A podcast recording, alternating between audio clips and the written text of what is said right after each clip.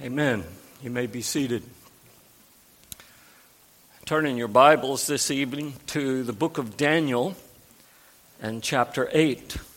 Book of Daniel, chapter 8. We'll read the entirety of the chapter tonight. Let's give our attention now to God's holy word. Daniel chapter 8. In the third year of the reign of King Belshazzar, a vision appeared to me, Daniel after that which appeared to me at the first. And I saw in the vision, and when I saw, I was in Susa, the citadel, which is in the province of Elam. And I saw in the vision, and I was at the, the Ulai, or canal. I raised my eyes and saw, and behold, a ram standing on the bank of the canal. It had two horns, and both horns were high, but one was higher than the other and the higher one came up last. I saw the ram charging westward and northward and southward.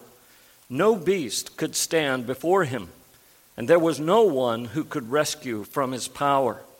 He did as he pleased and became great. As I was considering, behold, a male goat came from the west across the face of the whole earth without touching the ground.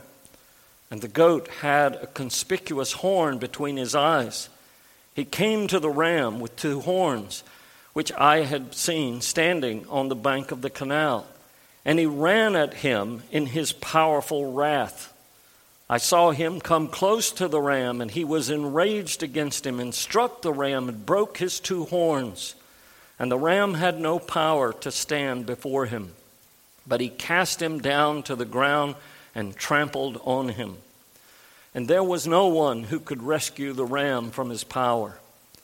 Then the goat became exceedingly great, and when he was strong, the great horn was broken. And instead of it, there came up four conspicuous horns toward the four winds of heaven. Out of one of them came a little horn, which grew exceedingly great toward the south, toward the east, and toward the glorious land. It grew great, even to the host of heaven. And some of the host and some of the stars it threw down to the ground and trampled on them. It became great, even as great as the prince of the host. And the regular burnt offering was taken away from him, and the place of his sanctuary was overthrown and a host will be given over to it together with the regular burnt offering because of transgression. And it will throw truth to the ground, and it will act and prosper. Then I heard a holy one speaking, and another holy one said to the one who spoke, For how long is the vision concerning the regular burnt offering, the transgression that makes desolate, and the giving over of the sanctuary? And the host to be trampled underfoot. And he said to me, For 2,300 evenings and mornings, then the sanctuary shall be restored to its rightful state. When I, Daniel, had seen the vision, I sought to understand it. And behold, there stood before me one having the appearance of a man. And I heard a man's voice between the banks of the Ulai, and it called, Gabriel, Make this man understand the vision. So he came near where I stood, and when he came, I was frightened and fell on my face. And he said to me, Understand, O Son of Man, that the vision is for the time of the end. And when he had spoken to me, I fell into a deep sleep with my face to the ground. But he touched me and made me stand up. He said, Behold, I will make known to you what shall be at the latter end of the indignation. For it refers to the appointed time of the end. As for the ram that you saw with the two horns, these are the kings of Media and Persia. And the goat is the king of Greece. And the great horn between his eyes is the first king. As for the horn that was broken, in place of which four others arose, four kingdoms shall arise from his nation, but not with his power. And at the latter end of their kingdom, when the transgressors have reached their limit, A king of bold face, one who understands riddles, shall arise. His power shall be great, but not by his own power. And he shall cause fearful destruction, and shall succeed in what he does, and destroy mighty men and the people who are the saints. By his cunning he shall make deceit prosper under his hand, and in his own mind he shall become great. Without warning, he shall destroy many, and he shall even rise up against the prince of princes, and he shall be broken by no human hand. The vision of the evenings and the mornings that has been told is true, but seal up the vision, for it refers to many days from now. And I, Daniel, was overcome and lay sick for some days.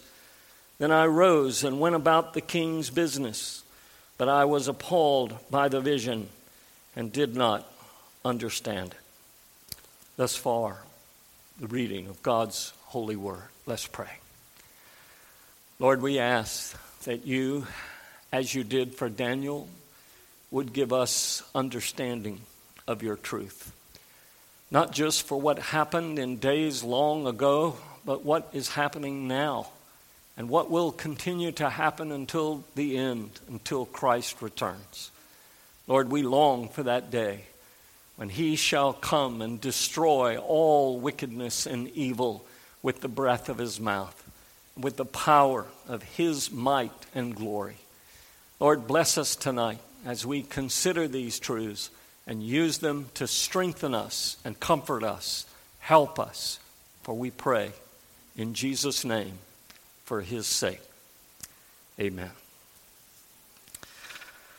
Well, it's been quite a few years since I used to go to a traditional Christian bookstore. But as I remember that particular store, I found that books on Reformed theology were non existent. Brethren, we have a great privilege in this town to have two solid bookstores that provide us with ample material from a solid biblical perspective. But back then, that was not the case. And as a matter of fact, in this particular store, there were two sections that were very popular and had lots of books. The first of them was a section on improving your self esteem. And the second one was a section on prophecy and the end times. That section was full of books, and I don't think any of them were legitimate. But anyway, what that means is that had Daniel lived in our day, he could have been a multimillionaire because he could have written all kinds of books on prophecy, on dreams, on visions, and every one of them would have been on the bestseller list. What we see, particularly in Daniel 7 and Daniel 8, as we looked at chapter 7 this morning, we saw the vision of four beasts and of 11 horns and we saw that those, those beasts represented four kings and kingdoms of the world, all of which were in strident conflict with God's king and with God's uh, kingdom. Tonight, we are told of yet another vision. And once again, there are three significant figures there's a ram, and there's a goat, and there's a little horn. But unlike the previous vision, this one is interpreted for us by the angel Gabriel. And so, if if it's possible we might have got something wrong in our interpretation of the message this morning, I don't think we're going to get it wrong tonight because Gabriel tells us exactly in very precise terms what this vision means and what, how to interpret it. Now, for Daniel, things are slightly different. One, two years have passed since the first vision. And Daniel, at least in the vision, is no longer in Babylon. He is in Susa, the capital of Persia. We're not given any explanation of why he's there, except to say that Persia is where the next great struggle and conflict is going to take place. And that is what is being presented to us in chapter 8 is this struggle that is taking place in Persia. Now, let's look first of all at the ram and the goat. So, the first participant in this struggle is presented to us in the vision and introduced in verse 3. And Daniel simply describes him as, as one, a ram which had two horns. And so we're told a little bit later by Gabriel that this ram with two horns is a picture of the Persian kings and the Persian Empire. Now, Daniel sees this ram pushing westward, northward, and southward. And literally, no one seems to have power against him. He does according to his will, and he becomes great. Now, all you have to do is type it into Google or look in your history book, and you will find that history records that the Persian Empire became expansive, and it did so rather quickly. Persia pressed westward, no, not only through Babylon, but into Syria and into Asia Minor. It pressed northward to Armenia and then all the surrounding area of the Caspian Sea. So, right near what we know as Russia. And it uh, pursued southward into Africa and Egypt. So when you see this Persian empire growing and expanding, that is exactly what Daniel is describing here. In this ram that is pushing forward and no one can stop him. What that means is, is that Babylon was soon to collapse. And Daniel knew this. Remember, this is in the third year of Belshazzar. Daniel knew this long before Belshazzar's feast. Daniel is keeping these things to himself, but he's seen this vision. And he knows that Persia is getting ready to conquer and to subdue Babylon. Now, Daniel, knowing this, perhaps is emboldened even more to speak words that cut right to the heart with Belshazzar at the feast. Belshazzar, you have been weighed in the balance. You've been given many opportunities and you've refused them all, and it's over. And he addresses Belshazzar in no uncertain terms. You have been found wanting. And of course, Belshazzar dies that night. Well, my friends, like Daniel, we also may speak boldness to our generation. We don't know everything that's going to happen. We don't know the details like Daniel was, was revealed to him. But, brethren, we do know we know that this world, with all its riches, with all its, its glory, with all its pleasures, is going to pass away. It's going to be burned up. And a new world, a new heavens, and a new earth are going to be established wherein dwells righteousness. You remember how Peter describes this? 2 Peter chapter 3 and verse 10 The day of the Lord will come as a thief in the night, in which the heavens will pass away with a great noise, and the elements will melt with fervent heat. Both the earth and the works that are in it will be burned up. Therefore, notice, this is not just some interesting little tidbit for you to tuck away in your mind. Notice what Peter says. Therefore, since all these things will be dissolved, what manner of persons should we be?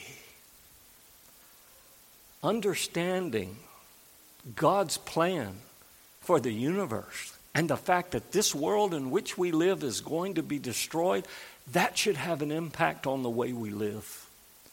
And Peter says, What manner of person should we be in holy conduct and godliness, looking for and hastening the coming of the day of God, because of which the heavens will be dissolved, being on fire, and the elements will melt with fervent heat?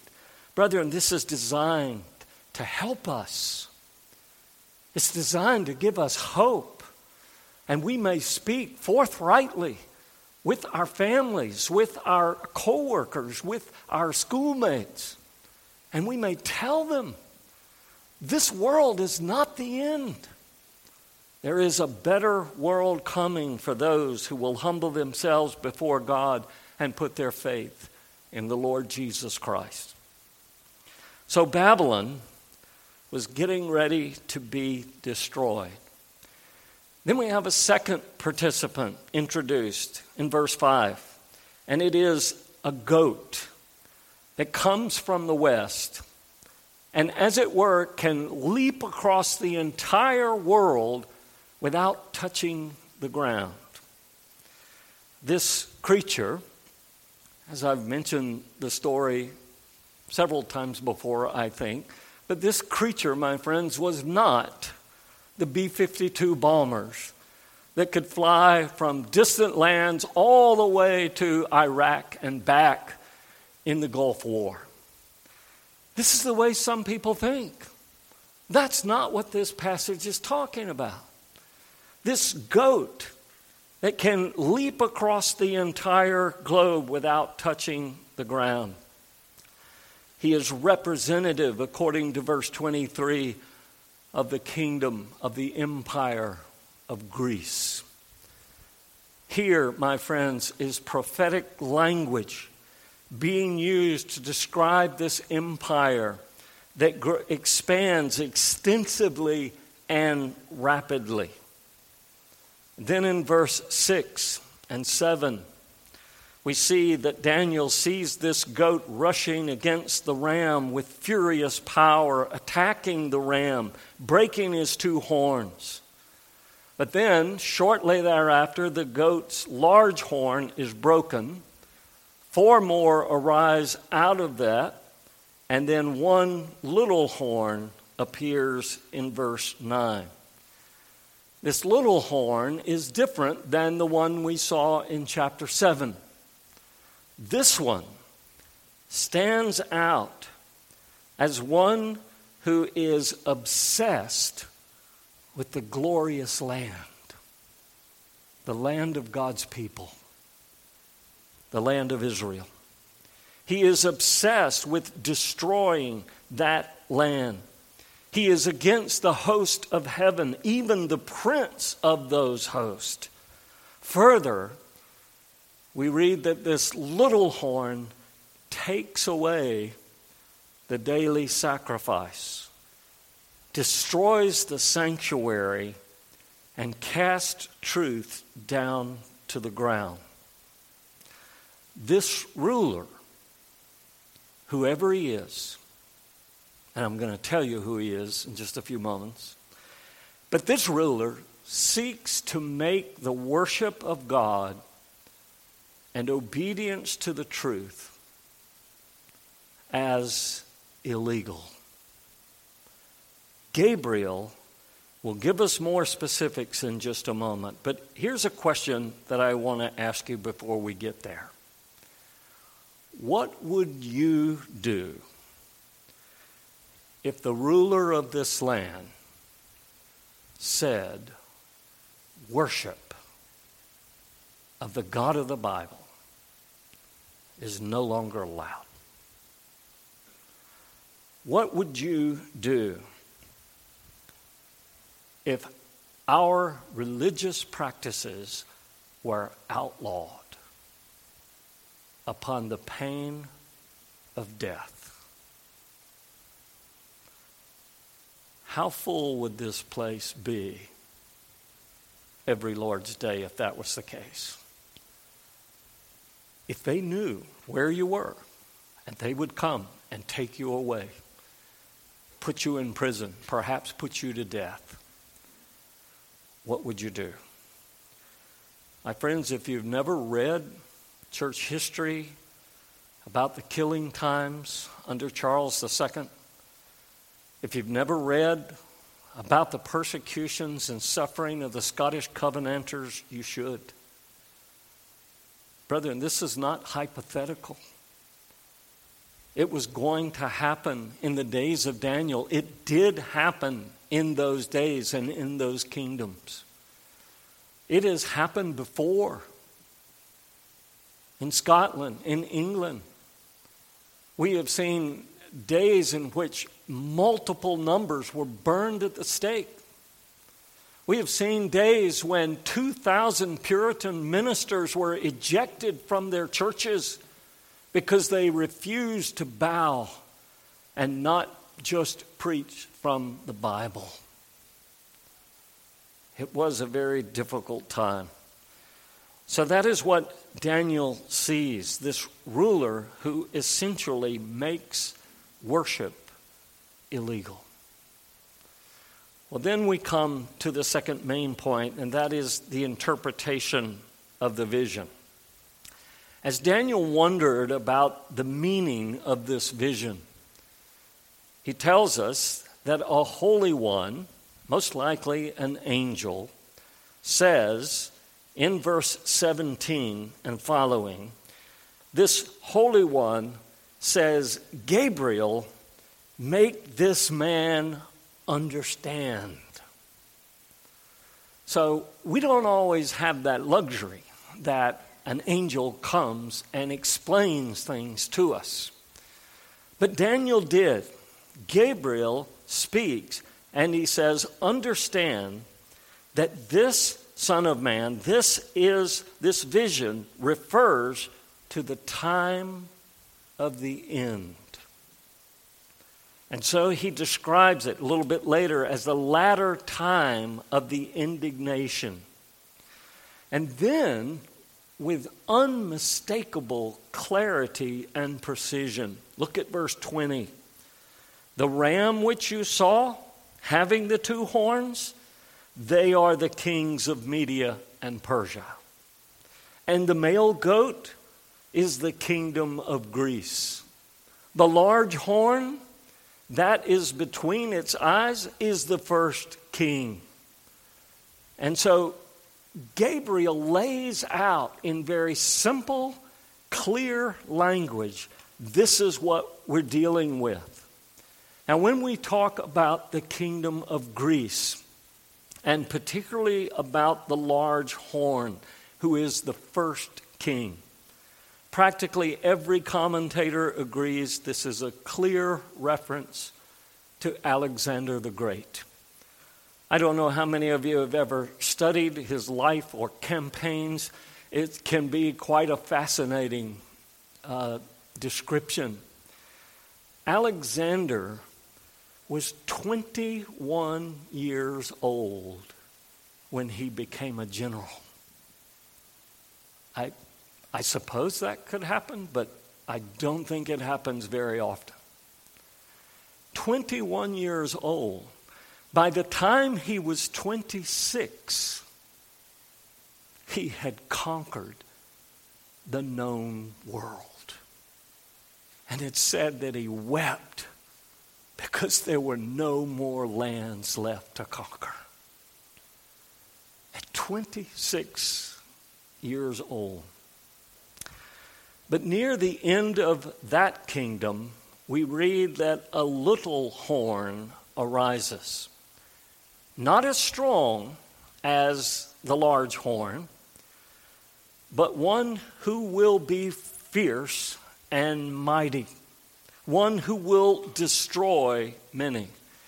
And obviously, there is great power, there's ferocity, there, there is hatred in all of this. But what stands out about this little horn is his violent hatred for God and for God's people. The little horn, as I said, different from the one we saw in 725, which may not have been a single individual, but here, my friends, the, the specific things that are named about what this man does enables us to say that Antiochus Epiphanes fits the bill. Antiochus named himself Theos Antiochus Epiphanes, meaning the illustrious God. He thought he was God and was worthy of worship. He removed the high priest in Jerusalem, and when the Jews tried to reinstate the high priest, he executed 40,000 Jews in three days. That's the kind of man that we're talking about. After that, he entered into the Holy of Holies and he sacrificed a pig on the altar of God. Without a high priest in the temple, the daily sacrifices were no more. A few years later, he placed a statue of Zeus. In year 168, he made human sacrifices on the altar of God. He outlawed circumcision and the observance of the Sabbath day. This man was wickedness in every way. But perhaps the most difficult part of all is the length of time that this was allowed to go on. So, when the angels are discussing this in verse 13, and one cries to the other, How long will the vision be? concerning the daily sacrifices and the transgression of desolation and the giving of both the sanctuary and the host to be trampled underfoot?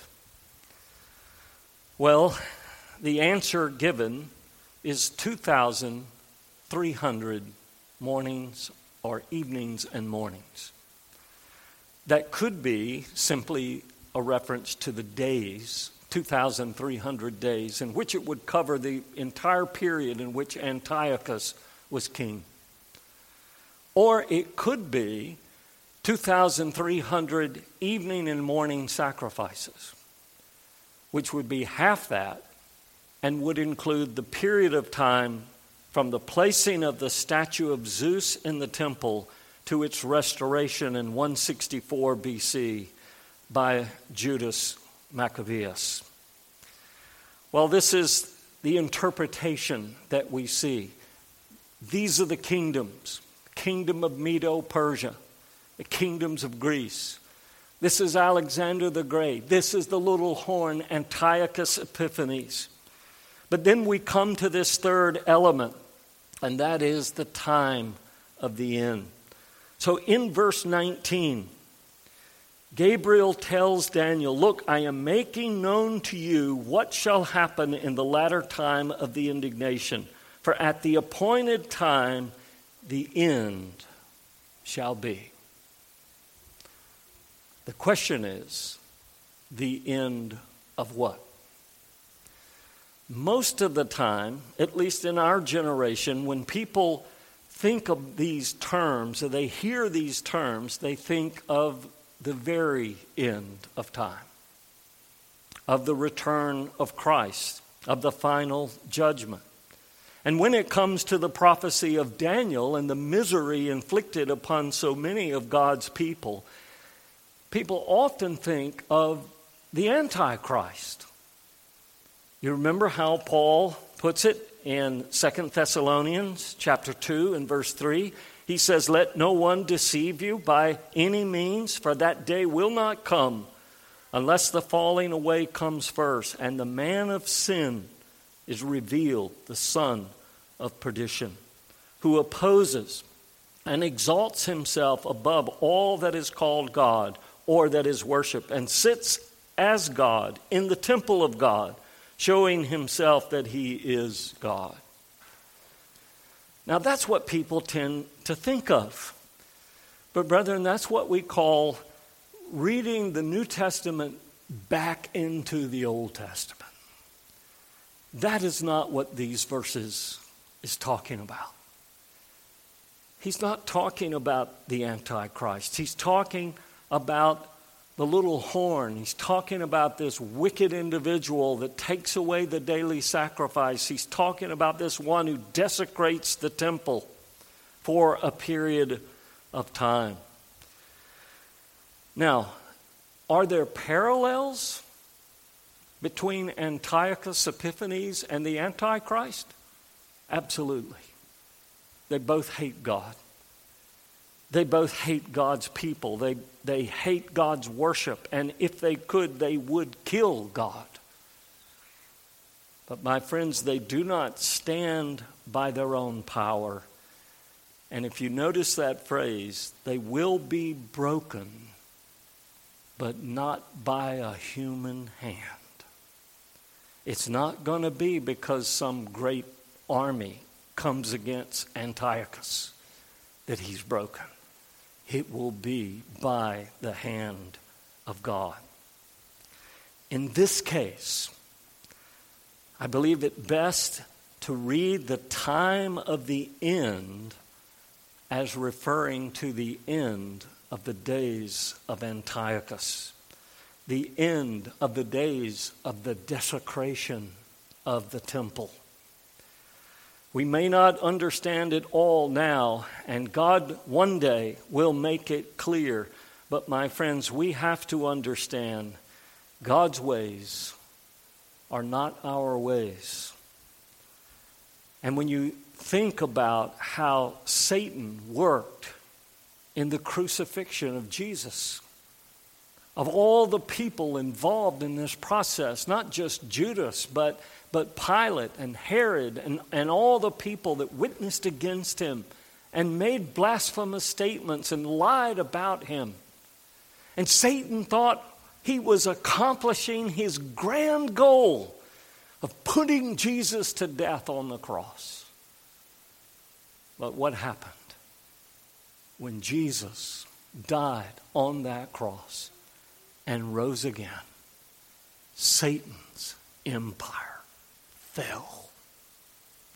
God brought Satan to an end of his power. No longer is he able to deceive the nations. The strong man has been bound by the Lord Jesus Christ. And so we must understand though God sometimes allows suffering to endure for a long time. And that's why I wanted, wanted you to have those books on singing in the fire. Sometimes that goes on for a lifetime. Sometimes we must endure pain and suffering and persecution. We have been so blessed in this land and in this country to have the freedoms and the privileges that we enjoy. But there are people all over the world that don't enjoy what we do. And again, we need to pray for them that God would be gracious to them. Three things that I want to leave you with from this chapter. Number one, evil in all its forms will have an end. There will be a fullness that transgression reaches. And when it does, the judgment of God will fall. Evil will have an end. Secondly, the strongest men are weak before the strength of God. Does anybody here know how Antiochus died? This man who destroyed so much, who killed so many, who in rage and hostility against God desecrated the most holy of holies. You know how he died? Of a fever. Some little microorganism caused an infection, caused a fever, and took this man down. The strongest of men are weak before the power of God. Thirdly, the actions of Antiochus Epiphanes are only representative of Satan in every generation. There have been many times where, in the history of the Christian church, worship of God has been outlawed. The Sabbath day has been forbidden. Evangelism has been ruled punishable by death, particularly in Muslim lands. Several times in which persecution has raged against the saints. In face of that satanic opposition, that you and I, to one degree or another, will surely face. In the face of that opposition, how should we live? How did Daniel live?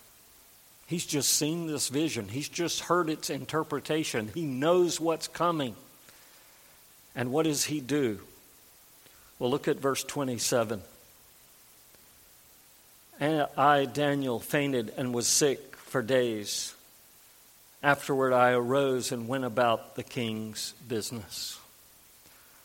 My friends, the first thing you need to do is your responsibility, whatever that is, in your family, in your home, in your, your church, in whatever particular need there may be.